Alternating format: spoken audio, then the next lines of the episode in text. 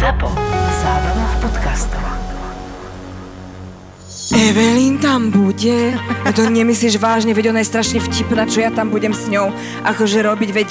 Ja, Vtipy, vtipy si musíš pripraviť, nie? ja Povedz, mám vtipy pripraviť nejaké vtipy. Ja chcem, aby ma to bavilo, ja chcem, ja vlastne, ja chcem mať fan, vieš, že... A to je pre mňa základ, no. Ďakujeme, že ste boli. Prišla chirurgička, už sa usmievala a on, necháte mi trenky, že? Ale jasné. Sú tie milosrdné Hlavne oči. tu dole necháme trenky. Appendix, hlavne, jasné. To nie je niečo, že by sme chceli vidieť, ale proste nedá sa to bez toho, keď to je dole. Aj operovať. Na svoju ďalšiu operáciu veľmi dôsledne zvážim. Ja nejdem na tú trečiu. Tak ale keď ti budú šiť ucho, tak ti nebudú pozerať dole, hej. Tak... Nikdy nevieš. Ale keby to od teba chceli, tak, takže nemusíš, keď ti budú ucho robiť. ne? Nemusíš sa vyzliekať. Nie je to ako horúcich strelách, že má ho väčšie ako ja. Nie. Doktor má Filipa, vražedné psyché, nezmyselná trojica, aj bububu naživo. To všetko sme spolu zažili minulý týždeň v nádherných priestoroch predajne Českej mincovne na Suchom mýte 1 v Bratislave. Ja dneska nemám názor. Ja nebudem mať tento mesiac názor, ale že na nič. Nemám názor, nepýtaj sa ma. Nepatrím ani doľava, ani doprava, na očkovanie, na nič, ty kokos. Verím, neverím. Tento mesiac si pliniem, ja proste nemám názor. Toto je ten moment, keď chceme poďakovať Českej mincovni za podporu. Ceníme si to najviac na svete. A ak nás ZAPO Zábava v podcastoch chcete podporiť, tak nakúpte v Českej mincovni, lebo Česká mincovňa podporuje a verí v projekt ZAPO. A to je niečo, čo sa nedá kúpiť. Keď hľadáte exkluzívny darček pre blízkeho človeka, ktorý inde nenájdete, tak Česká mincovňa je to miesto. www.českamincovňa.sk alebo ešte lepšie osobne a s odborným výkladom v Českej mincovni v Bratislave priamo v centre na adrese Suché Míto 1. Česká mincovňa to je zlato a striebro pre každého. Ja tam mám otázku k tej píche mužskej zranenej, čo teda USA. Mal som sa pozeráš na mňa teraz? Nie, že jak ste tam chránení, chalani? Suspenzorom. No dobre, ale keď trafí do boku, tak asi ublíži, Čo, nie? zo, spodu, zo spodu je to najhoršie. Zo spodu je to najhoršie, ale nestalo sa to mne, ale vtedy, môjmu vtedajšiemu spoluhráčovi, ktorý, ktorého dnes som čítal, že ukončil kariéru, nebudem ho menovať, dostal pukom priamo do tých miest a že je mu tak opuchlo vajco, on musel byť normálne bol v nemocnici a že a najúz nejaká mladá doktorka to išla riešiť, dvojitá hamba, ešte vieš. opuchlo aj ono? Pomaranč máš tam a Dva opuchy. tebe to opúcha, však ja si Nie, myslím, to nepúcha, veľmi, ja som, Každý to voláme inak, hej. ale ja som Volá sa to opuchnutie, páni doktori? To sa volá... Každopádne, že Je ťa to to nech... v pravom slova zmysle je to opuch? Jožko, ty si doktor. že- Stvrdnutie po slovensky, hej. Hej, asi, hej. No a tým chcem len povedať, že ne, nechráni to 100%, hej, že máme tam síce ten suspenzor, tak ten, hej, Čo to je? Ja by som mal predstavu, ja nemám predstavu. Ja som z to plastu. Umelá hmota, tvrdený plast, tvrdený plast a Čiže malo by to niečo, nejak, niečo zabrániť, Aspoň ale nie také 100%. brnknu, brnknutie po špičke, povedzme. Rátali ste s takouto debatou, keď ste si nás pozvali, chalani. Komu sa ešte v tom povrtať? Takže potom, keď, keď, keby ho nemá, tak cíka do dvoch smerov.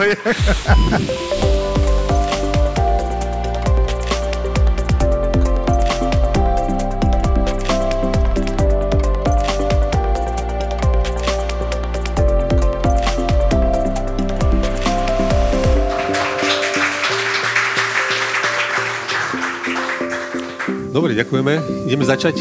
Môžeme. Jožko, rovno predstavíme chalanov. E, Je nám veľkou cťou, že ste tu sem prišli. Boris Valabík a Rasto Konečný. Ahojte. Ďakujeme veľmi pekne za Ďakujem za pozvanie. pozvanie. Uh, Jožko, ahoj.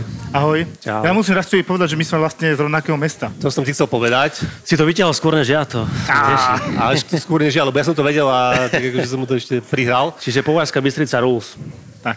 Tak. Ale z Povazkej Bystrici ja mám takú teóriu, že tam sú strašne No, rozmyslí si, čo povieš. No, akože super ľudia, hej, super ľudia, ale Už to proste radi sa, radi sa asi predvádzajú, lebo proste, hej, doktor Kulkovský teraz, hej, Áno. Joško, Aj, hej, hej, hej, Rastio, ako môžu byť aj iní hokejisti, a všetci sú z Povazkej, aj doktori môžu byť iní, aj podcasteri je z Povazkej, vieš, takže Áno. e, tá Povazka je nejaká Podceňovaná hlavne. podceňovaná veľmi. Tak. Aj v hokeji bola. To nechoďme do hokeja a Považsky, to nie. Pozor, 14. najväčšie mesto na Slovensku počtom ľudí. Presne tak. Aha. Presne tak. Neviem, či nie je 13. dokonca. Boris sa bude asi smiať, lebo si on je z Nitry. Počkaj, má ale to sú také, že 14. najväčšie mesto. 13. Ale tak pardon, á, tak to mení situáciu potom. Silný mesiac Úplne. bol. Silný mesiac bol. Má syna. A trvalý pobyt v Michalovce. Tak. Váže? Čo? Však moja žena je z Michaloviec. Si si nevedel buchnúť po stole doma, čo? Teraz tie Michalovce idú celkom. Tiež neotvárajme tento No, dneska sme sem prišli teda rozobrať e, teda hlavne športové zranenia. Ja neviem, ja keď vidím vás všetkých, tak ja tu nepatrím podľa mňa. Každý stavaný, vyšportovaný všetci. Tak oslovím pri Borisovi. no, Tuto sa môžem schovať iba za rameno, vieš. To známe. To sme mali teraz Boris má namiesto ruky stehno. Prečo to robíš? Je to fyzicky možné? Čo schovať sa za rameno? Nie, aby mal niekto namiesto ruky stehno. No, ako vidíme, je. Zatiaľ Hej, som to nevidel. To vidíš, takže to nie je možné. Nevidel to pán doktor ešte. Ja som to riešil tak, že ja som pozrel na Uzavrime moje... túto debatu. Nemám. Dobre.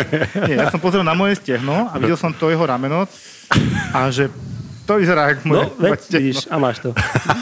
No chalani, musíme prebehnúť nejaké tie úrazy, ako vás dokážu eliminovať v podstate na dlhšie obdobie, niektorých aj na skoro navždy, dá sa povedať. Také najhoršie. Mám ísť ja Jak prvý? sa páči, Rastík? Ja som mladší, ale dobre. tak ja v podstate uh, jeden z dôvodov, zámerne hovorím jeden z dôvodov, možno neskôr sa dostaneme k tým ďalším, ktoré som ešte nikdy nikomu nepovedal. Jeden z dôvodov, uh, prečo som ja skončil, sú problémy s ramenami mojimi. Ja som mal dvakrát operované práve a raz ľavé rameno. S tým, že mám ísť na tretiu operáciu pravého ramena, ale keďže už nehrám hokej, tak už akože odkladám, ale bolieva ma pravidelne, to musím povedať, keď sa mení počasie. A väčšinou klasika, proste roztrhnuté púzdro, vy, vyklbenie ramena. Mne sa to opakovalo, asi som mal na to nejakú predispozíciu, len vždy ma to zabrzdilo v nejakej časti tej sezóny a tá rekonvalescencia po každej operácii aj po ramene, po ramene je dlhá a aj potom psychika, aj tie, tie mesiace práce s fyzioterapeutom, dostať sa naspäť, dostať sa naspäť do formy. Už to bol taký začarovaný kruh, čiže toto sú také moje naj, ale úplne, že najhoršie zranenie, ktoré som kedy mal, to teraz už viem zodpovedne počas kariéry povedať, bola zlomená čelusť, lebo to som mal 18 rokov a bol som v kanadskej juniorke, Boris pozná ten systém a, a hrali sme, že 6 hodín autobusom od toho nášho mesta v Brandone a trošku hokejová terminológia. Situácia 2 na 2, prešiel som modrú čiaru a robil som protismernú kľúčku a hľadal som ďalšieho spoluhráča, ktorý prišiel. Lenže dnes tretí hráč do súboja, druhej vlny ma prešiel proste vlak, hej. Ma trafil na hlavu, ma vyrútilo. Dosť akože som cítil, že nemôžem úplne hýbať ústami. A jedna z troch najlepších junioriek na svete, doktor prišiel bez rukavíc, len tak takto s prstami. Cítil som, že fajčí podľa toho, že mi strčil do, do úst sa? Ruku povykšloval, že to ma celkom boli, že, že akože opatrnejšie. Mhm. Ale tak do nemocnice, no tak som sa vyzliekol. Prišiel som do nemocnice v tom Brandone, šóra ľudí. Klasicky, jak u nás asi, hej. No. Že oni na mňa nebudú čakať, že nech sa s nimi tých 6 hodín odveziem naspäť do toho nášho mesta, že tam pôjdem potom k doktorovi. Tak som si sadol do toho autobusu. Jesť som nemohol, lebo som nemohol otvoriť ani ústa. Oni jedli večeru v autobuse. Tak sme prišli do, do Saskatoonu, kde som teda hrával. To už bol nad ránom, do nemocnice nebol doktor ten, ktorý by mi to pozrel, že je tam nejaký proste ten, tento a ten, že no, veď vám to pozreli, vidím to tu, na rengen musíte ísť, ale viete čo, teraz je tu taký problém, že príďte neskôr. Tak ja som išiel domov, dal som si jogurt a išiel som na rengen, rengen k eh, nejakému špecialistovi, stomatologovi, urobili mi rengen a ten doktor iba, že no, máte to zlomené, no, pošleme vás niekde ešte na ďalšie vyšetrenie. Tak ma poslali, ja som nevedel, že čo sa bude so mnou diať. Prišiel som do takej ambulancie, si ma posadili do kresla, Sestrička priviezla bombu, takú nejakú vedľa mňa. Dívam. Nikto mi nič nepovedal. Počkajte tu, mi to nasadila. Až som sa potom prebral, ako ma doviezli k tým, kde som býval, k tým bilec, jak sa to vraví, náhradnej rodine. A už som mal zdrátované ústa takto. Mm, ja som, Počkaj, tak ty si sa normálne, že ty si nevedel čo? ja som nevedel, že idú... ťa, zoperovali Hej, ťa. ja oni ma zoperovali, dali mi sem platničku, ktorú tam doteraz mám, museli mi vybrať jeden zub múdrosti. Mal som ísť aj na, vybrate si toho druhého, ale to už by som bol ozaj sprostý, tak som si ho ešte nedal vybrať ten druhý zub. Ale tak privezli ma domov, takto som hol stále. A že teraz, že čo, no, že 4 týždne to budete mať takto, potom prejdete na kontrolu, kontrolný rengen, uvidíme, čo ďalej. No lenže, prvý týždeň som nebol ani na tréningu nič a potom, že však ale trénovať, dáme ti klietku, hej, na prílbu a trénovať môžeš, že však v pohode. Tak ja som trénoval normálne, ale nemal som čo jesť, pil som také hnusné malé flaštičky. Fuj, to bolo hnusné. Už som potom bol z toho zúfalý ten štvrtý týždeň a hlavne ja som sa bál, lebo každý ma s tým desil, že keď ti bude zlé navracanie, musíš si to sám nožničkami prestrihnúť, aby si sa nezadusil s tými zvratkami. Hej. Z tohto som mal najväčšiu obavu, tak som to zvládal. Štvrtý týždeň, 3 hodiny ráno, neprišlo zle. Ej, ej, ej. A ja teraz, že čo? Tak som si otvoril okno, sadol som si na postel, som predýchaval. Už hlava išla, že troška. Hej, presne. V našom žargone po Vaskobistickom som odvracal mečboli, hej, aby som sa nevygrcal. tak nejako som to predýchal, tak išiel som na kontrolný rengen. No, OK, ale ešte mi tam nechali také dve gumičky, že som nemohol úplne otvoriť ústa. Rozstrihali mi to, už to bolo trošku zrastené v ďasne, čiže to asi najviac bolo, keď mi to dávali dole. Nechali mi také gumičky. Prvé jedlo, ktoré som si po mesiaci dal, Brinzové halušky. Nema, nemali, nemali, si zober, ne? Kung Pao s rýžou. Idiot. Normálne, to meso som ani nevedel požuť, lebo však som nemal tam ten cit. Rýža mi vypadávala, ale normálne ten pocit po mesiaci si dať aspoň nejaké jedlo namiesto tých nutridrinkov, tak to akože... Toto beriem ako fakt za najhoršie zranenie, lebo mal som veľký výdaj energie, nemohol som jesť. Zle mi bolo potom už ako Koľko si schudol? 10 kg. No pekne. Za mesiac? Lebo som mal veľa, veľ- veľký výdaj energie, ako ja som vyzeral hrozne. Toto bola dobrá príhoda. Akože. To je život. Tvrdá, Škaredý tvrdá. mesiac. Škaredý mesiac, no. A to som bol sám bez rodiny, samozrejme, v cudzom prostredí. Hej, čiže hej. škola života, by som povedal. Ja, ja chcem ešte povedať, že to mi pripomínalo trošku aj zdravotníctvo naše slovenské, vieš, že nikto ti nič nepovie, ideme robiť, vieš, žiadna informovanosť, lenže podpíšte tu a ideme, hej, na No. salu. Ja som fakt nevedel. aj v Amerike sa to deje. No, V Kanade, no. Tak v Kanade. Prosím vás, čo mi je pú, pú, No, a už Áno, ale tá komunikácia s pacientom, a teraz... ja Absentuje, nechcem súhlasím. Hej, ale tak ja to beriem tak, že niekto mi povie, že nie, choď k nemu, on je dobrý doktor. A myslí tým asi to, že je dobrý odborník, pravdepodobne to ja ako laik neviem, ale pre mňa tá komunikácia s ním, e, to, že či mu dokáže vysvetliť vôbec jeho možnosti alebo to, čo sa s ním bude diať, tak to je súčasť toho, že čo mu sa hovorí dobrý doktor. Ja by som nedokázal na niekoho, kto má zlý prístup, povedať, že to je dobrý doktor. Lebo podľa mňa to je len jedna súčasť toho, čo tvorí dobrého doktora. Boris má úplnú pravdu v tom, že tá komunikácia, ja sa priznám za lekárov, nám trošku viazne. Je to dané podľa mňa aj tým nedostatkom času, ktorý tam máme. Áno, preto Ale sa... aj tým, že ty bereš tie veci, tak samozrejme, už vieš, ideme robiť toto, vieš, ty to už robíš Áno. 500 krát, ale ty to nevieš, lebo ty už si tam prvýkrát, vieš. Áno, áno. A áno. oni už sa nevedia úplne odosobniť, možno, že je to už také vyhorenie. Ako, ako asi sa musia odosobniť tí doktory, nie? Lebo keby si prežíval s každým pacientom to, čo on... Tak, no, a, a tak, sú ľudia rôzni, veď práca s ľuďmi asi viacerí vedia, že o čom hovoríme, Áno. tak nemôžeš zase sa e, 100% emocionálne vžiť s tým človekom, Ja, ktorý ti ja, niečo... ja to neviem.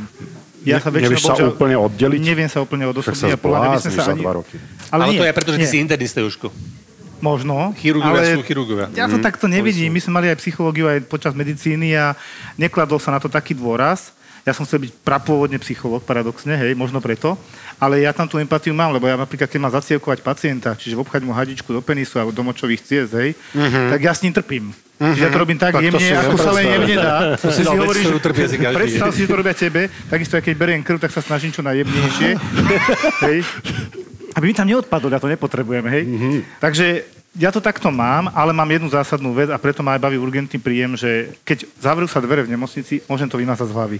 Kdežto keby som robil na normálnom oddelení, keď som začal na novorodenskej klinike, to si si ťahal so sebou domov. Lebo si mal stále v hlave toho pacienta, chceš ho doriešiť. A na tom urgente buď šiel domov, alebo šiel do nemocnice a bolo o neho postarané, ty si si vybavil svoju robotu a fajn. Alebo počas covidu aj to, alebo bolo. Však A to práve bolo to, zle. To no bolo veď zle. práve to, a to vieš vyfiltrovať z hlavy, vieš, lebo buď Poviem to- išiel domov, alebo do nemocnice sú tie lepšie prípady. Je, asi. je, je, není smrť ako smrť z môjho pohľadu, hej. Mali sme tam tiež, že dobre, umrel 95-ročný človek, ktorý bol ležiaci už 10 rokov, mal preležaniny a teraz dostal covid a zomrel. Úplne inak vstrebávaš, ako keď ti zomre 45-ročný chlap, Pochopiteľné. na ktorom si hodinu makal a masíroval ho. Čiže toto som nevedel. Ako máš ty psychohygienu v rámci tohto? Povedzme, že čo tebe pomáha si vyčistiť tú hlavu je Dobrá otázka, Rastislav. A vieš čo, strašne, vnímam, vnímam. strašne pomáhajú deti. Objať d- svoje dieťa je... Zabudneš na všetko v tej chvíli. To je pravda. To je neuveriteľné niečo. Čoraz viac mladých párov má problém s tým, že sa im nedarí mať dieťa. Väčšinou prídu pacientky, ktoré už viac rokov nevedia otehotnieť. Začíname tou liečbou od, dá sa povedať, že od najjednoduchšej po najkomplikovanejšiu. Najjednoduchšia je plánovaný pohlavný styk, potom inseminácia, potom to môže byť až potom, keď sa nám nedarí týmto otehotnieť, tak potom ide až umelé oplodnenie. Mužom sa zhoršujú spermiogramy, neplodnosť je už pol na pol. Ak sa vám nedarí viac ako rok otehotnieť, je dobré začať hľadať príčinu. Profesionálny tím z kliniky Isker kladie dôraz práve na diagnostiku. Celkovo liečba neplodnosti je veľmi psychicky náročná hlavne pre ženy a muži sú, musím povedať, že často sú pre nich oporou. Že väčšinou tým, že je to parová záležitosť, že oni k nám chodia skutočne akože podielajú sa na tom diagnostickom procese. Nestrácajte čas a objednajte sa na bezplatnú konzultáciu na klinike reprodukčnej medicíny Isker a splňte si sen o vlastnej rodine. Isker je viac ako 20 rokov skúseností. www.isker.sk Link sme vám dali do popisu tejto epizódy. A Borisa sme obišli, ale nedokončili Áno, sme, ty si že- sa vyhol tý- tým zraneniam tvojim. Ja som ich mal sa. A, a to pri Borisovej pozor, vyklúčkovať. šikovné ruky, rýchly korčuliar, ale to o mňa známe. No, mal som ich dosť, no. E, Ja som mal, e, neviem odhadnúť presne, že koľko operácií, ale mal som členok operovaný, predný krížny väz trikrát, meniskus, zápesti Zápesti sa mi mal nejakým, hej, nejakým spôsobom roztrhol väz v zápesti, čo doktor nechápal, že ako sa to pri hokeji môže stať. Mám roztrhnutý prsný sval, Proste veľa vecí, čo vyklbené rameno, ale to nebolo operované našťastie. Ale to sa mi stalo pri bitke kvôli tomu, že som nemal, mal som roztrhnutý prsný sval a ak som išiel udreť, tak pravdepodobne nedržalo nič spredu, mm-hmm. lebo ja som nikdy s ramenom problémy nemal. Jasné. Ale pri tom údere, a ktorý som minul, tak eh, mi jednoducho rameno vys- vyskočilo. Ale tie kolená pre mňa, tak ako ty si hovoril o ramenách, tak to boli pre mňa kolená. Hlavne ten predný krížny väz, Rastio to načal trošku, že je jedna vec, a to vidia pravdepodobne ľudia najviac, že on nehrá 4 až 6 týždňov. Tak sa to, ako keď si nhl hrával, vieš, a out for 4 to 6 weeks. Nabehol, vieš, nabehol hre a už mohol hrať. A už bol dokonalý. Áno. A, a takto to nefunguje ani z psychického, ani z fyzického hľadiska. A počas toho, ako ty sa snaží, ja som sa učil doslova chodiť, lebo mne keď robili a, ľavé koleno prvýkrát, tak mi brali štep z pravého kolena, aby mi ho dali ako predný krížny väz do ľavého. Čiže mi zobrali patelu Áno. z pravého kolena. šla, že? Tak to mi, zober, Jablčko. to mi zobrali a dali mi to ako väz sem. A to znamená, že ja som mal rozbité obidve nohy. Ja si pamätám, pri tých príhodách, tak ja som sa plazil po rukách do chladničky, len aby som sa raz Preto má také ruky. Že mali ako nohy chvíľku, hej. Po dvoch týždňoch už po rukách chodil, vieš. Dali by síce, vieš, oni ma priniesli po operácii domov e, do svojho apartmániku a e, to bolo v Atlante ešte a dali mi vozík e, pri postel, no ale ja pokiaľ by som sa z postele vyštoral na ten vozík, odnesol sa tých 5 metrov do chladničky alebo 10 a potom znova sa Ja, vrátil. na záchod, ale do chladničky, vieš? No, na záchod to bude tiež zaujímavé No e, viem si šplhania. predstaviť. Viem si predstaviť. Takže, takže to, no a to bolo prvýkrát a potom samozrejme mi brali z hamstringu štep a, a z druhého kolena a obidve pately už mám načaté, takže tých štepov mi pobrali, no a, a to bolo asi pre mňa to, že istú dobu to trvá, pokiaľ ja sa učím znova chodiť, tak ostatní sa zlepšujú. Oni nestoja, tá konkurencia sa zlepšuje stále. Aj chalani, ktorí sú v týme, samozrejme ďalej trénujú a zlepšujú sa, ale aj tí, ktorí ma chcú vytlačiť z toho týmu, prichádzajú stále noví a hlavne zdraví. Takže ono, e, tie zranenia, to môže byť jedno zranenie, ktoré môže pokaziť chalanovi kariéru. A mňa tu to vždycky napadne Majo Gáborík, že áno, tým obrovským talentom, ale aj drinou samozrejme, ale dostať sa naspäť do toho, nielen tá rehabilitácia, to je len začiatok, ale potom dostať kondičku späť a vôbec ten cit a časovanie a všetko a dostať sa na tú najvyššiu úroveň znova. Nie je to jednoduché a mňa Majo Gáborík vždycky napadne preto, lebo on mal tiež tých zranení dosť a napriek tomu dokázal opakovane naštartovať tú kariéru vďaka tomu enormnému talentu, ktorý mal. Takže to je ale jeden z možno z milióna, ktorý to dokáže. Inak, či už zranenie e, ramena alebo kolena, to dokáže ozaj tomu chalanovi zničiť kariéru. Takže lebo tých zranení akože, bolo dosť. Čo je forma? Forma je, keď ste v tej fyzickej 100% To je dobrá stave. otázka, že čo je forma. No, Podľa mňa ale... je to nemôžeš robiť tie veci, ktoré si dovolíš, keď nie si v tej forme. Hej, nemáš tú fyzickú kondíciu A na... hlavne sa cítiš asi tak, že ti to ide prirodzene To automaticky. je kombinácia za mňa jednak toho fyzického, že si sám sebe dôveruješ, že si fyzicky ready, Áno. ale aj hlavy, že si Presne vyčistený a vieš a, a uvedomuješ si to, že si Ale si naspäť. fyzicky ready, tak A vlastne veríš hlavu. si. Presne To tak, to sú spojené veci. Takže A veríš si. A veríš ja, si, no. keď, keď som volá, kedy bol vo forme, znie to teraz ironicky, ale, alebo Ne, paradoxne. nevyzerá, ale, že by si nebol, ale... ale, ale keď som uh, nalade, jednoducho sa cíti ten hráč dobre a, vie, a verí si a vie, že vie si povedať, že toto, ja som bol maximálne tvrdý na seba ako hráč, ja som si málo kedy vedel po zápase povedať, mne stačila mini chyba, že mi utiekol puk a už som si to dokázal vyčítať, do 4. do 5. by som ťa potreboval s tým pôvodným eh, zámerom, ktorý si mal psychológ, aby som ťa potreboval počas kariéry. Takže ja som si dokázal povedať, alebo znechutiť ten zápas už kvôli minichybe, ktorú som spravil.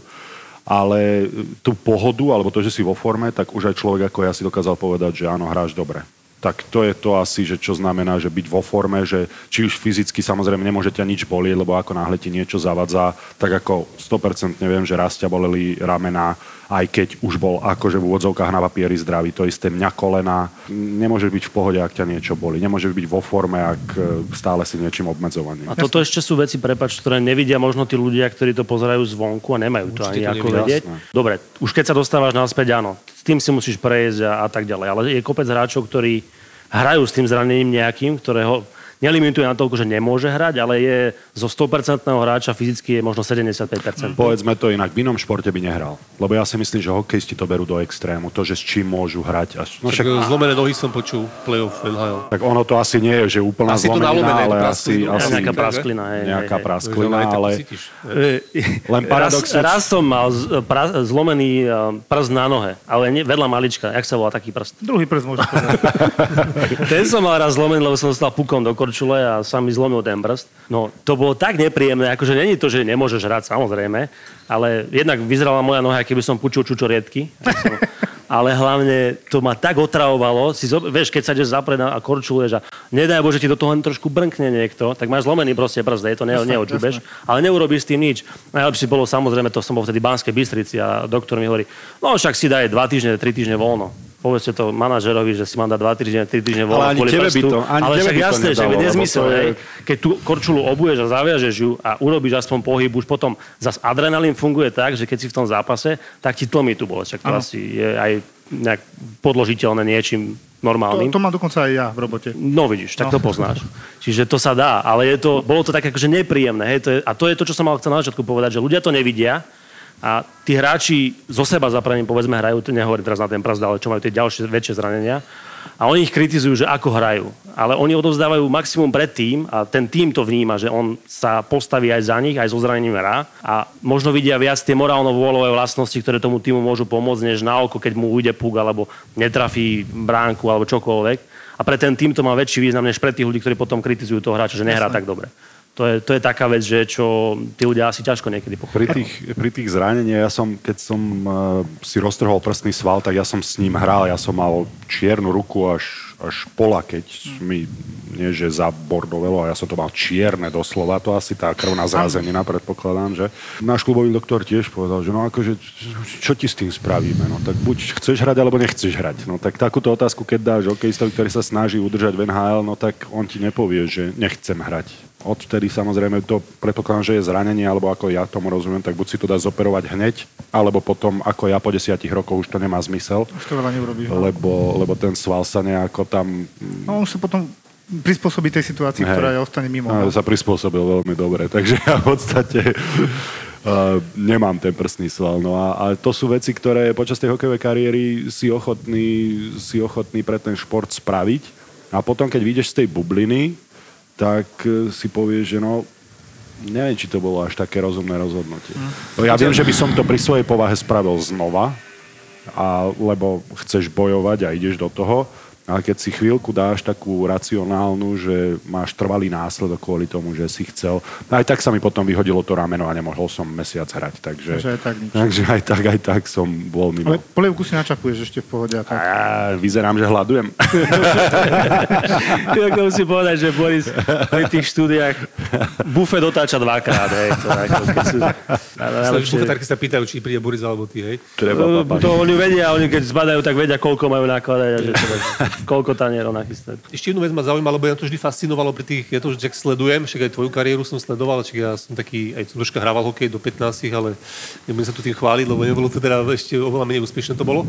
Ale sledujem to veľmi hokej, akože mám rád a tak, tak som vždy sledoval aj, aj v NHL, aj proste, že som sa pýtal, hej, že, že čo sa presne deje s tým hráčom, že ide tak dole, hej, výkonnosť a proste mi tak vždy vyšlo, že proste zranenie si nejaké niečo, nesie, sa, sa nabaluje to, hej, sa nabaluje, alebo není proste 100% fit.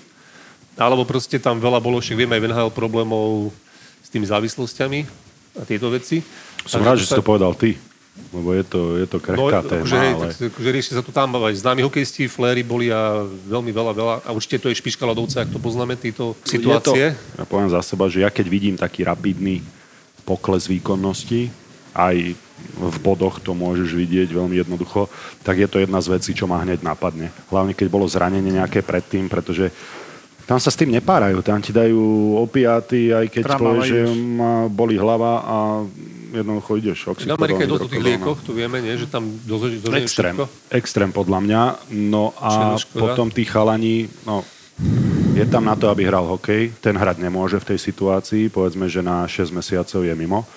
Doktor mu predpíše, koľko liekov chce, alebo koľko ten hráč si vypýta. Koľko znesie? A ten, ak nemá rodinu, čo iné bude robiť, hej, má byť 6 mesiacov doma. Pri tých niektorých zraneniach začneš rehabilitovať možno až po mesiaci, pri niektorých. Hm. Takže čo budeš robiť? No, takže tam tá závislosť, vybudovať si tú závislosť, nie je to až také e, neobvyklé, ako by sa mohlo zdať. Hlavne keď chalan no, problém s peniazmi nemá, nemusí vstávať na druhý deň do roboty, ak nemá rodinu alebo, alebo deti, tak je to pochopiteľnejšie. Takže som prekvapený a rád, že si sa na to takto pozrel, lebo je to určite je to obrovské tabu, ale ja to tiež tak vnímam, že je to jedna z vecí, ktorú, na, na ktorú si hneď spomeniem, keď to tak je.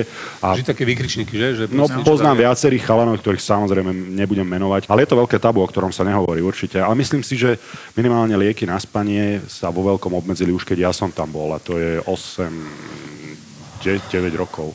Toto je stránka NHL, kde, ako si ty povedal, povedzme, že hráč nemá problém s peniazmi, hej, a má voľný čas a tak ďalej, nerieši existenčné veci, rieši len tú svoju kariéru a ten vzdušný zámok, ktorý sa mu trošku nabúral tým zranením a tým pádom sklzne k nejakej závislosti, či už od tých liekov, alebo alkohol, alebo lieky na spanie, ale ja si myslím, že to je problém aj v našich končinách, že aj v našej extralige treba o tom rozprávať lebo lieky na spanie ako Stilnox, keď to budeme menovať, v kombinácii s Stilnox. alkoholom, No. čo je dosť veľmi časté a mňa to až desí, tak uh, videl som sám, čo to robilo so spoluhráčmi, ako reagovali v tých situáciách a oni si to Čo niekedy robilo? nepamätali. Čo to robilo? Akože, aký boli... To, to ti ako keby zrýchlilo ten nástup toho alkoholu, taký som mal z toho pocit a niekedy sa neovládali v rámci svojich, svojho konania.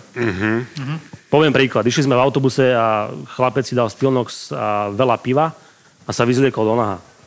V autobuse, hej? V autobuse. Ja som bol takýmto spôsobom... e, v Ale to sú, akože ono je to vtipno smutné, lebo, Jasné, jasné. lebo neovládaš sám seba, hej, a, Ja som bol uh, takýmto spôsobom v noci omočený. ale asi nie je náročky, že? No, no takýmto spôsobom. No, tak v je noci to- hlavný problém je, že... Našťastie nie priamo, ale na perinu, ale počul som, vieš, jak keď vylievaš pohár na koberec, vieš, ten taký tlmený zvuk a sa zobudím, že čo sa deje? Počuš, ak ty na mňa štíš. Ja? Nie. Áno, ty na mňa štíš práve teraz.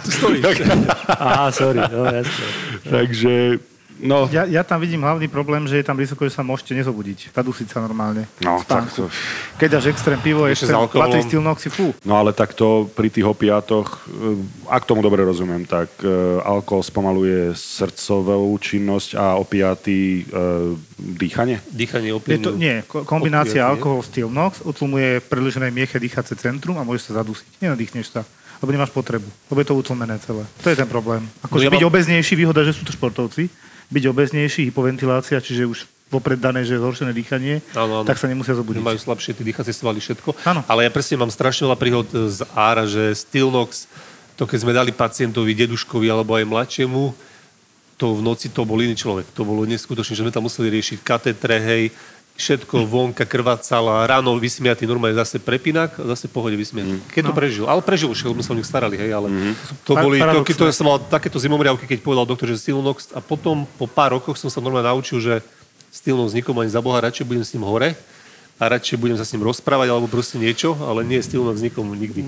To by som normálne zakázal ten liek. To boli strašné zlé skúsenosti. Úplne odpudzujúce to je, keď to vidíš potom na tom druhom. Ja som si raz dal polovicu Stilnoxu, ale som nemohol zaspať po zápase bez alkoholu.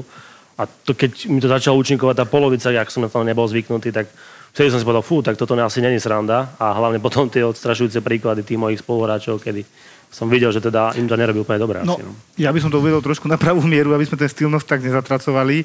hlavný dobré. problém, že sa to predpisuje halabela. To je, to je hlavný problém. Halabela predpisovať lieky je vždy problém, že keď ti to ten psychiatr, podľa mňa, ktorému to patrí do rúk, napíše správne a vyhodnotí si ťa a povieš, dobre, stylnox na spanie, ja neviem, pár mesiacov, aby si prekonal nejaké obdobie, keď nespíš, lebo ja neviem, umrel ti mama, otec alebo niečo také vážne, čo niektorí ľudia nedávajú, keď boli na nich závislí, na týchto príbuzných, tak tamto indikované je. Ale šupať to s alkoholom, to je, to je veľký prúser.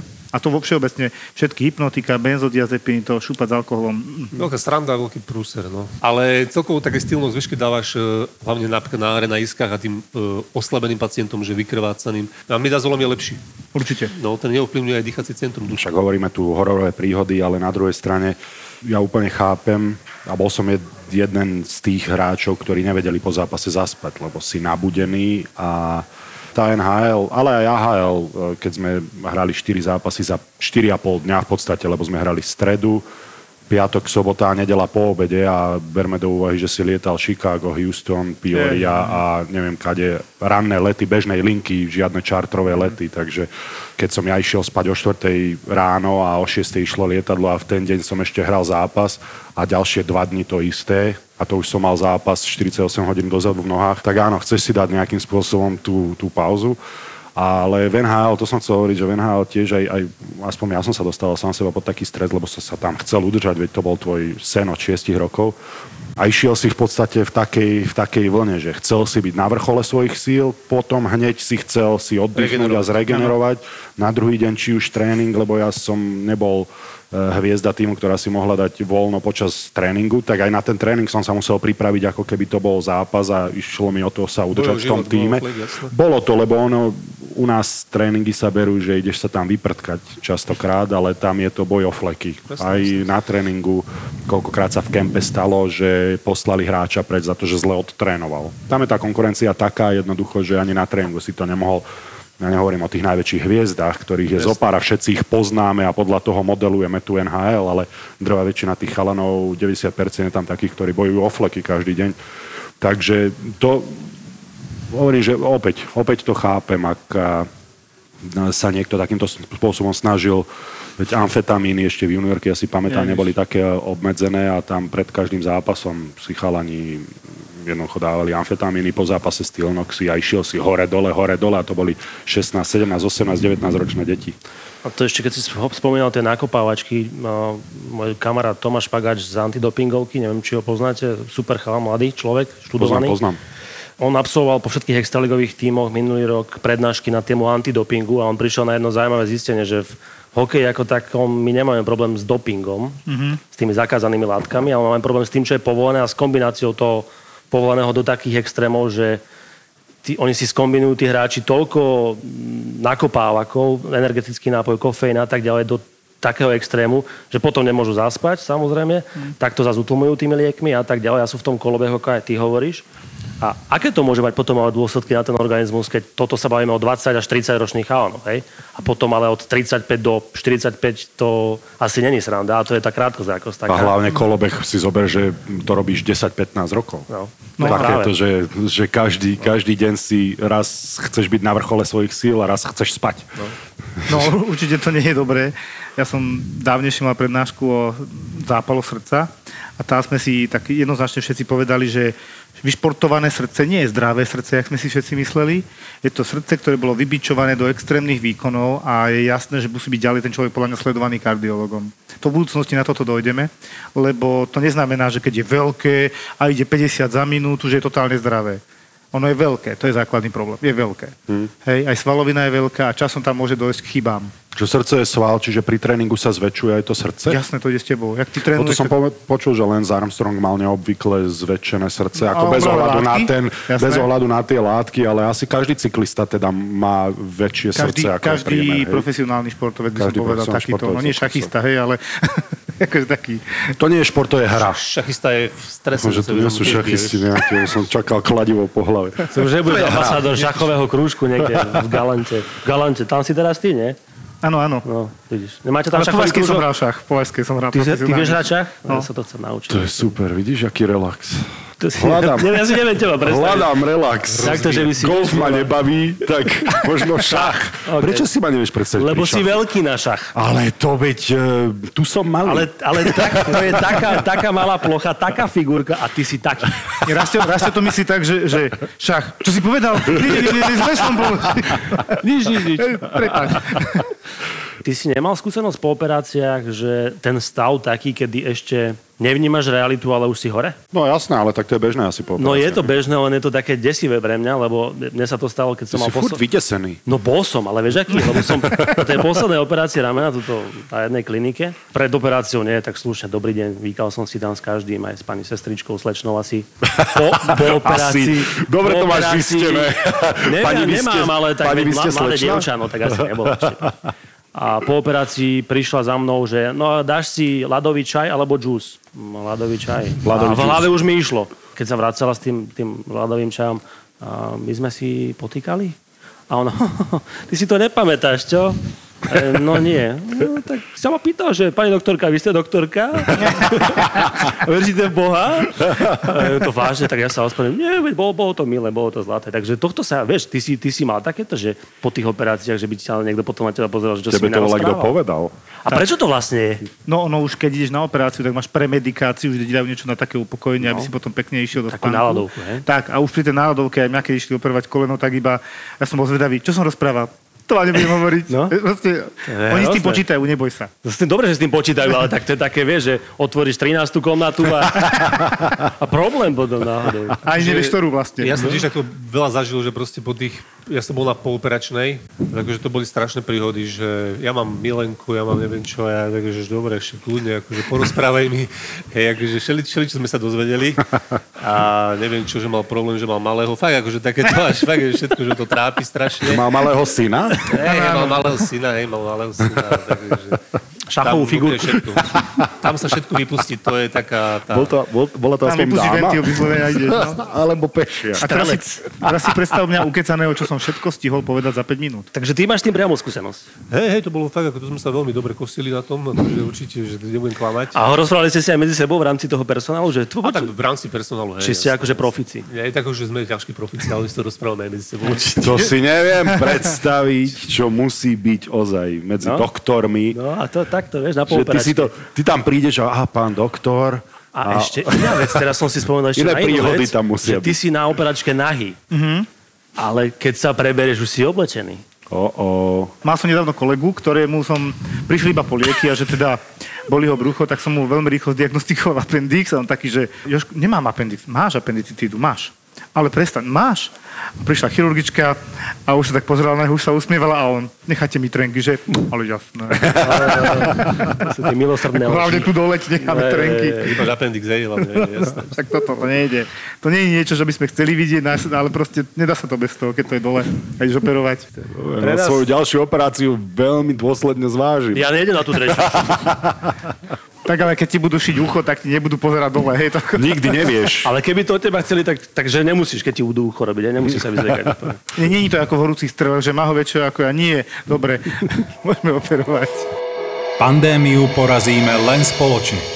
Zdravotníci siahli počas posledných mesiacov na dno svojich síl, aby zachránili životy a zdravie pacientom s ochorením COVID-19. Aj 11 tisíc zdravotníkov v nemocniciach a poliklinikách Penty, ktorá je pevnou súčasťou slovenského zdravotníctva. Preto chce a zároveň má povinnosť šíriť povedomie o dôležitosti očkovania, ktoré pomôže nielen nám všetkým, ale aj vyčerpaným zdravotníkom. Odkedy robíme podcasty, odkedy sa snažíme nejakým spôsobom odkázať ľuďom, ako si majú pomáhať v zdraví, sme hovorili o tom, že očkovať treba. Že je to naše svetlo na konci tunela. Posledný rok nebol náročný len pre nás, ale aj pre našich pacientov, ktorí sa nevedeli vždy dostať so svojou diagnózou do nemocníc na vyšetrenie. Toto sa našťastie zmenilo. A zmenilo sa to preto, že sme začali očkovať. A preto treba v tomto pokračovať. Našou nádejou ste vy, ľudia mimo nemocníc. Našou nádejou je očkovanie. Neváhajte, dôverujte odborníkom a dajte sa prosím zaočkovať. Je to jediná cesta, ako sa môžeme naspäť vrátiť k bežnému životu. Penta zlepšuje zdravotníctvo a zároveň vám prináša aj túto epizódu podcastu Doktor má Filipa. Chalani, ja som chcel ešte prejsť aj také, že vy tam máte určite a veľa úrazov hlavy a nejaké otrasy mozgu, také dosť nebezpečné, ko- koľkokrát vidíme ostane ležať. Nedávno sme videli vo futbale niečo podobné, ale z inej príčiny. Ja som to videl v play-off Slovenská extraliga teraz, však ja som si išiel na svojej vlne, lebo ja som z Volenčan a tam to finále bolo... Gratulujeme akože- teda. Ďakujeme, ďakujeme. Ďakujeme. Už 18 rokov som si Ja, ja, ja už viem, na čo narážaš. A to je situácia, pri ktorej sme sa s Borisom nezhodli vtedy.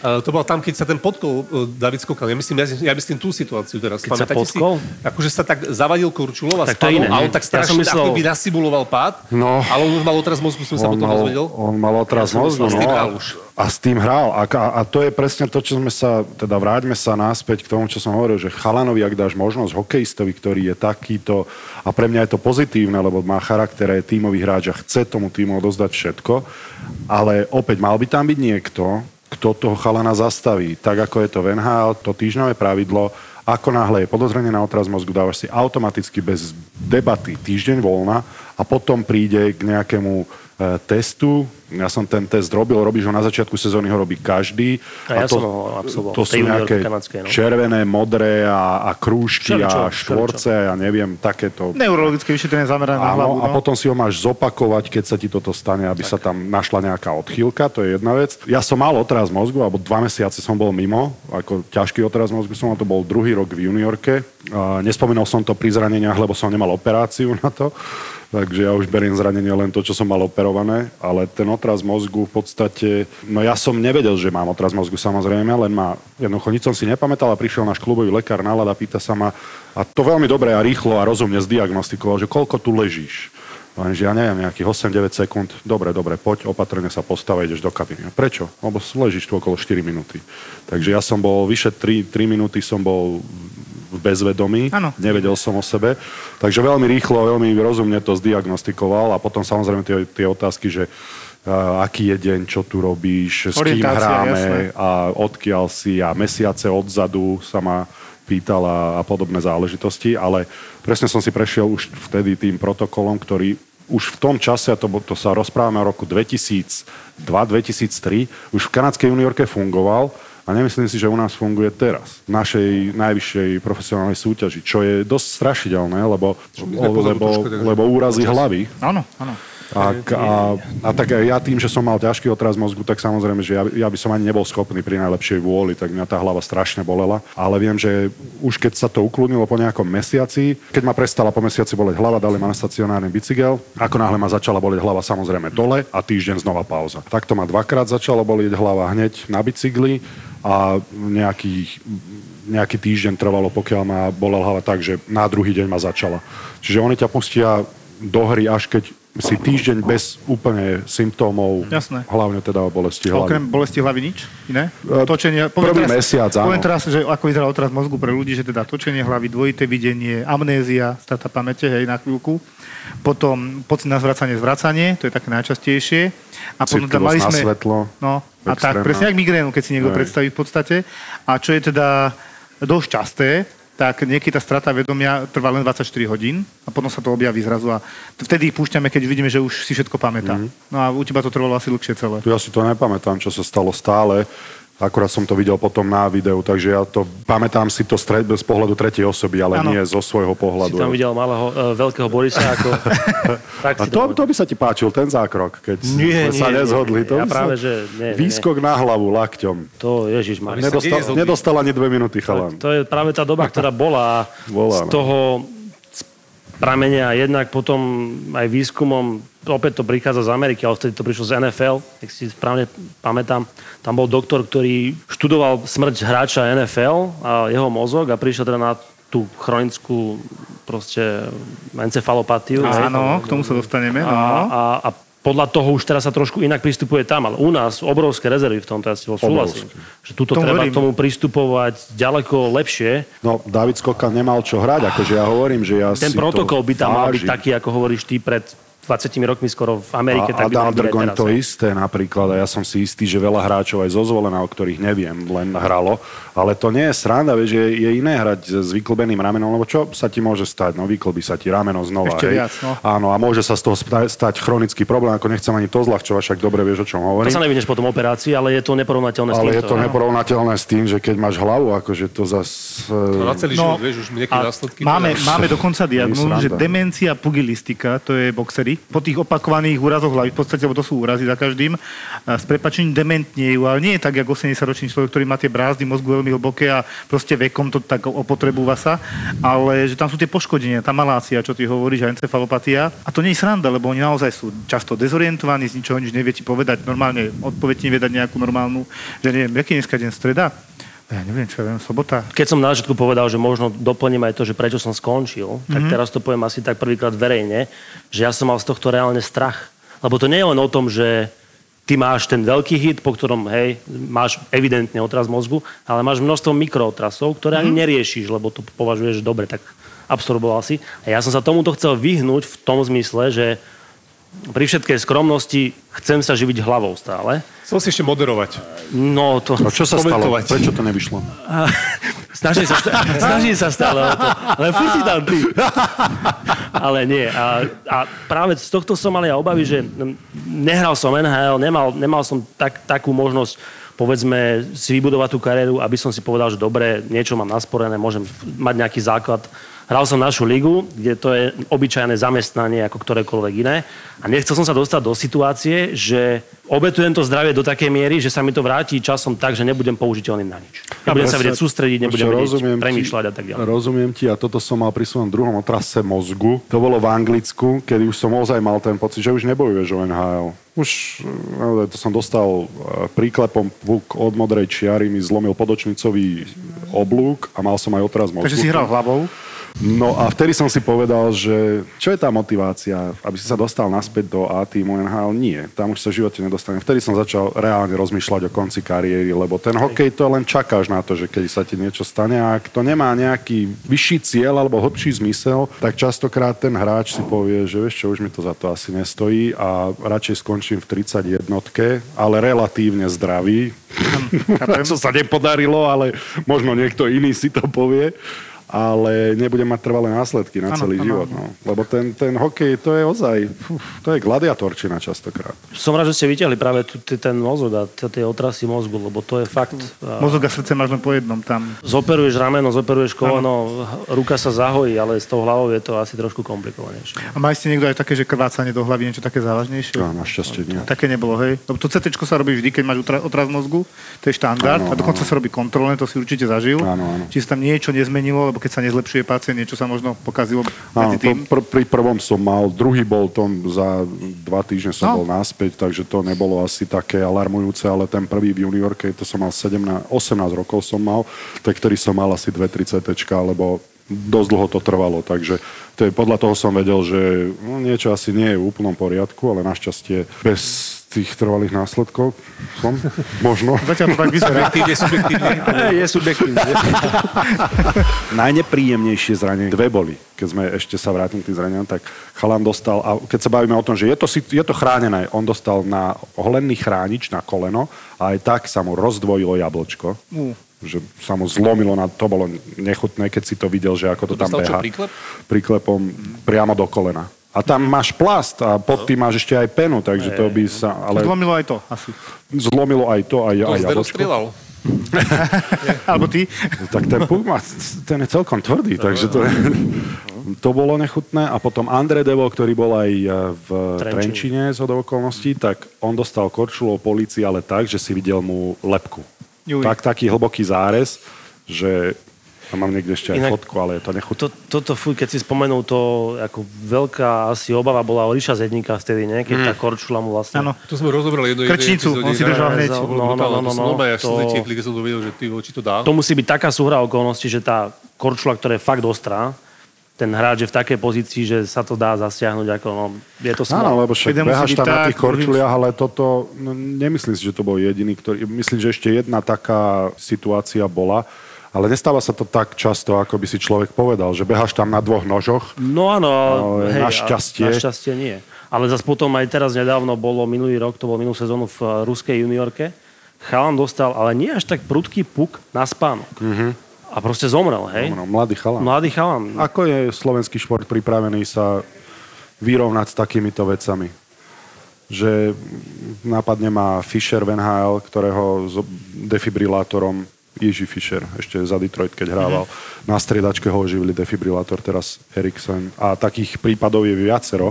ak sa to stane, nedaj Bože, na Slovensku do keľu, tak Na máme my... slovenských extraligových a prvoligových štadionoch máš defibrilátor. Dobre, ale sú tam ľudia vycvičení a pripravení na to, aby zasiahli. Na to tak, nemusí- lebo však to je... Na to nemusíš byť ani vycvičený, ten defibrilátor je tak namakaný, že ti presne hovorí, čo máš robiť. No, tu... To zvládneš aj ty. To aj pre takých Naozaj. polotrasovcov, Tom- tom si byť. polotrase, vieš, to by je to v každom Čo? veľkom obchodnom centre, v každom, dá sa povedať, veľkom športovom podujatí musí byť defibrilátor. To je, Chvála Bohu. Ja viem, To je že vo tam je kamarát zachránár, takže viem, že on taký šikovný, takže... Aj dokonca aj na ambulancii urgentného príjmu. No tak to je bolo čudné, keby tam nebol, nie? Každopádne, keď si ten futbal teraz spomenul, lebo však sme to všetci asi videli, ja som to videl tiež v priamom prenose a ne, nepozeralo sa na to dobre, neviem ako vám, ale to bolo hrozné. Ja som to nevidel a ani som si to nepozrel. No, ani si to samozrejme. nepozrel. Nie, nie, ja nie som na také. Normálne synkopoval, čiže odpadol na dlhšie, na dlhšie obdobie, bola tam pravdepodobne maligná arytmia, tak to voláme.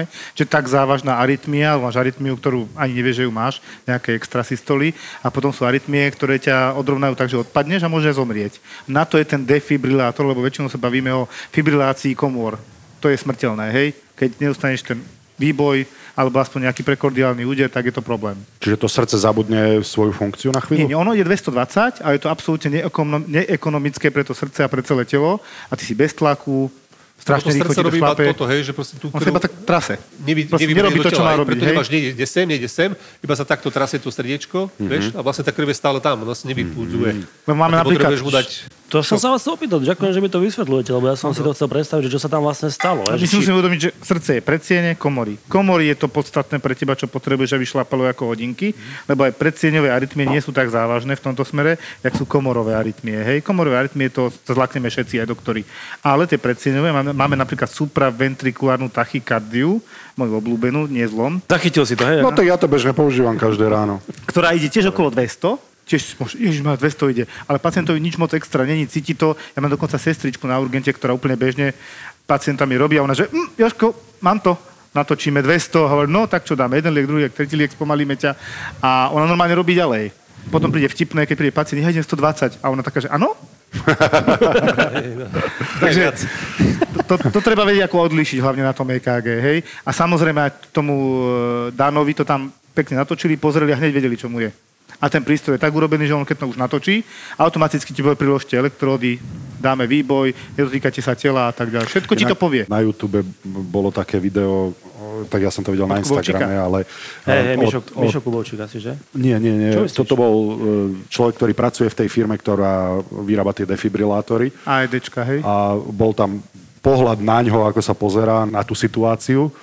A keď videl, že to pomohlo, tak sa rozplakal. Akože, že Že paráda, asi, asi, že si tam videl to svoje, že áno, pomohol som zachrániť ľudský život. Takže Tak to bolo je také dojemné. vždy, No. Určite. My sme mysleli to video s Mišom Kubovčíkom, kde dával hes. Áno, to bolo výborné tiež urobené. Doporučujem pozrieť každému, lebo každý, kto má šoféra, má, má vedieť podať prvú pomoc a toto k tomu bohužiaľ patrí, alebo našťastie patrí. Vieš čo, ono, keď aj v nemocnici zdefibriluješ pacienta, tak to voláme, hej, že naskočí, tak tiež to je ako keby si dal gól, že oh, je naspäť. Som si istý, no. Dobre, je, to, a- je to dobrý pocit. Ako tam hrá ro- ro- rolu ten čas? Lebo Významnú. pri tom Eriksenovi, že to bolo do nejakých 5 minút, tak sa nemýlim, že, že on No. znova naskočil, ale... Čím si starší, No. tým menej času máš. Tak toto poviem. OK. Čiže dieťa vydrží, v podstate tam ide o nedokrvenie mozgu, tam je hlavný problém. Hej, ostatné orgány to vydržia dlhšie. A čím dlhšie je ten mozog bez e, zásob, energetických, kyslíka a všetko, čo tam ide proste tou krvou, tak e, tým väčší prúser. Lebo, ja neviem, poviem to tak, keď budeš mať 80 rokov a padneš tam ako ten dán nešťastný, tak máš oveľa menšiu šancu už po 10 minútach, ako on má stále dobrú šancu do 10 minút. Dieťa aj 20 minút, hej? A nebude ešte podchladený, keď si... a To sú rôzne okolnosti, ale ten čas je tam tak významný, ako keď dáš dve sekundy pred koncom zápasu gól a vyrovnáš. Alebo napríklad bol e, Dražďaku sa topil niekto, v zime to bolo. Donesli ho po resuscitácii ku nám náro a 40 minút. Akože, neviem, koľko bol vo vode, on bol strašne, bol dlho vo vode, naozaj viac ako 5 minút. Vyťahli ho, ale v ľadovej vode a res, zresuscitovali ho, prišiel gól a my sme tam ešte takú riadenú hypotermiu spravili a on potom bol v pohode. No. Akože to Po rozdiel. takom dlhom čase? Akože... No. Ja som mal pani, ktorá zase. To- ktorá to- zase počas ERCP, radšej to nebudem vysvetľovať, čo to je endoskopické No, hej. Dobre, proste počas vyšetrovania hadičky a tak ďalej a žiadala si byť prispatá, tak počas toho dostala infarkt, resuscitovali už 42 minút, potom sa ocitla ako pacientka na internom oddelení, teda ja som dostal ako pacientku a ja už keď som to čítal, že ty kokos, toto čo je za smolu, ona ide na vyšetrenie, da, da, toto všetko sme zistili. A ona zrazu, keď sa prebrala, tak zistila, že je porazená a ľavá strana jej nefunguje. Oznámili sme, že prekonala infarkt, že má otra krvi, otravu krvi do žlčníka, lebo ten kameň sa tam rozpadol, keď to robili. Proste na tú pani, ktorá bola dosť relatívne zdravá, zrazu mala všetko. Hej? V akom Ale 42 časovom minút- horizonte sa toto celé odohralo? 42 minút. To ani polčas futbalový a už pozri sa, aký si rozsypaný.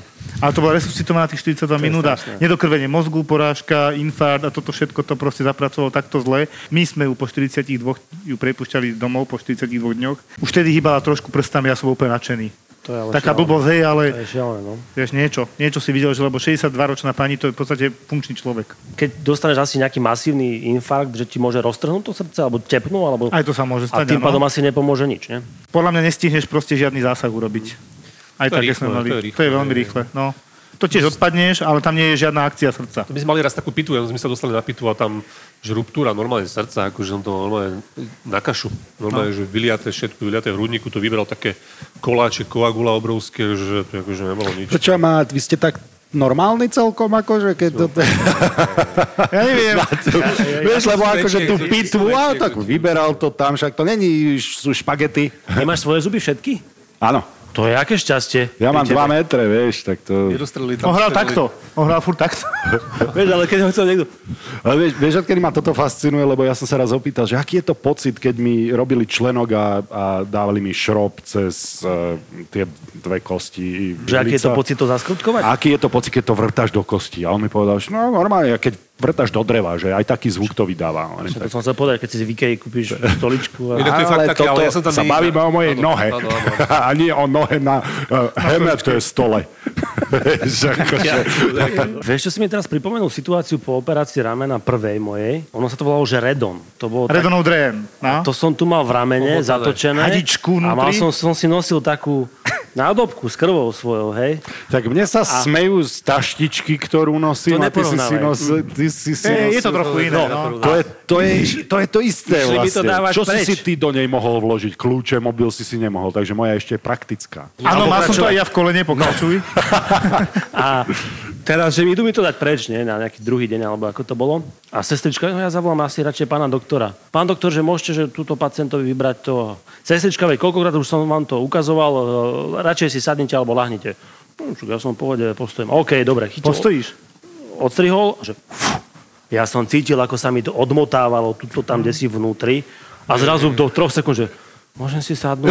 Vy ste, vy ste bledí, lahnite si. Tak som potom predýchal, ale že to bolo hrozné, to som nevedel, nebol som na to pripravený. Ale buď rád, že to nerobili pomaly. Nie, on ten doktor to chytil a... Vysvetlím ti prečo. On to obrastie, bohužiaľ, za krátky čas to rýchlo obrastie tkanivom a sa to tam zachytí. A si to musí vyslovene vytrhnúť.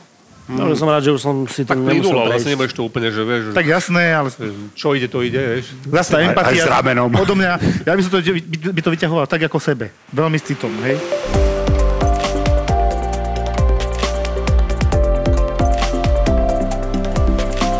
Ja si myslím, že sa ešte určite niekedy a radi uvidíme, keď nám to túto páni dovolia. Aj my. Nebude Dúfajme, že ale- nebudeme mať nové príhody pre vás. No my nie, ale oni budú Oni, mať áno, určite. áno. Dobre páni. Ďakujem. Ďakujeme. My Aj my, ďakujeme. ja ďakujem teda, a my ďakujeme. Minule sa ma niekto pýtal, o čom je tento podcast, tak mu hovorím, že je o hokeji. Ty si išiel s nami, keď sme išli tým trajektom e, do... Keď ste sa stratili. Do Tučepy. A on, že jak o hokeji? Ja hovorím o slovenskom hokeji. Sme tam boli asi dve minúty a on už mi hovorí, hen to zabijem. že čo? Však sú v pohode všetci, nie? Nás hostia a on z ničoho nič úplne ten pohľad a hen to zabijem. A keby som chcel byť úplne že konkrétny, tak poviem, že o zákulisí slovenského hokeja. Ráno som sa zobudil, to bol až potom taký strich a pozeral, že prečo je sušiak rozbitý úplne na maderu, v chodbe zdolamaný. Že, Bože, to som sa čo podkol, alebo čo? Potom som tak znamenal, že hej, vlastne som si na ňo lahol, keď som chcel odložiť kľúče, tak som si na ňo lahol, zlomil som ho. Suspík je nový podcast z produkcie ZAPO. ZAPO. Zábrná v podcastovách.